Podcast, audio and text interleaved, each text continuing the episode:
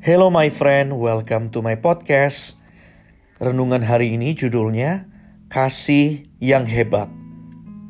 Mazmur 117 ayat yang kedua berkata, Sebab kasihnya hebat atas kita dan kesetiaan Tuhan untuk selama-lamanya. Haleluya. Amin. Alkitab sebenarnya bukanlah buku agama atau aturan-aturan Alkitab adalah buku tentang kisah cinta Allah terhadap umatnya. Bagaimana Allah begitu mendambakan hubungan dengan anak-anaknya yaitu manusia.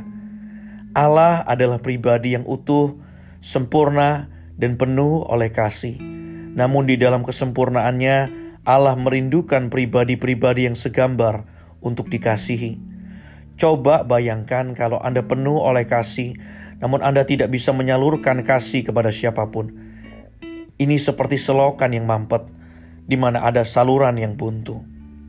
Allah di dalam Alkitab menyatakan kepada kita bahwa kasihnya itu begitu kuat dan bahkan mengalahkan seluruh dosa manusia. Ini adalah kasih yang bukan sembarangan. Bahkan Yesus di saat disalib pun masih memohonkan kasih Bapa untuk mengampuni orang-orang yang menganiayanya.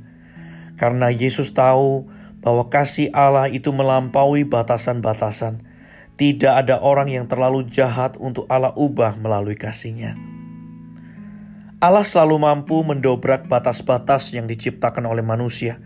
Contohnya, ketika seseorang berkata, "Apakah Allah mengasihiku di saat aku punya masa lalu yang kelam?" Jawabannya adalah jelas. Anda adalah bagian dari rencana Allah.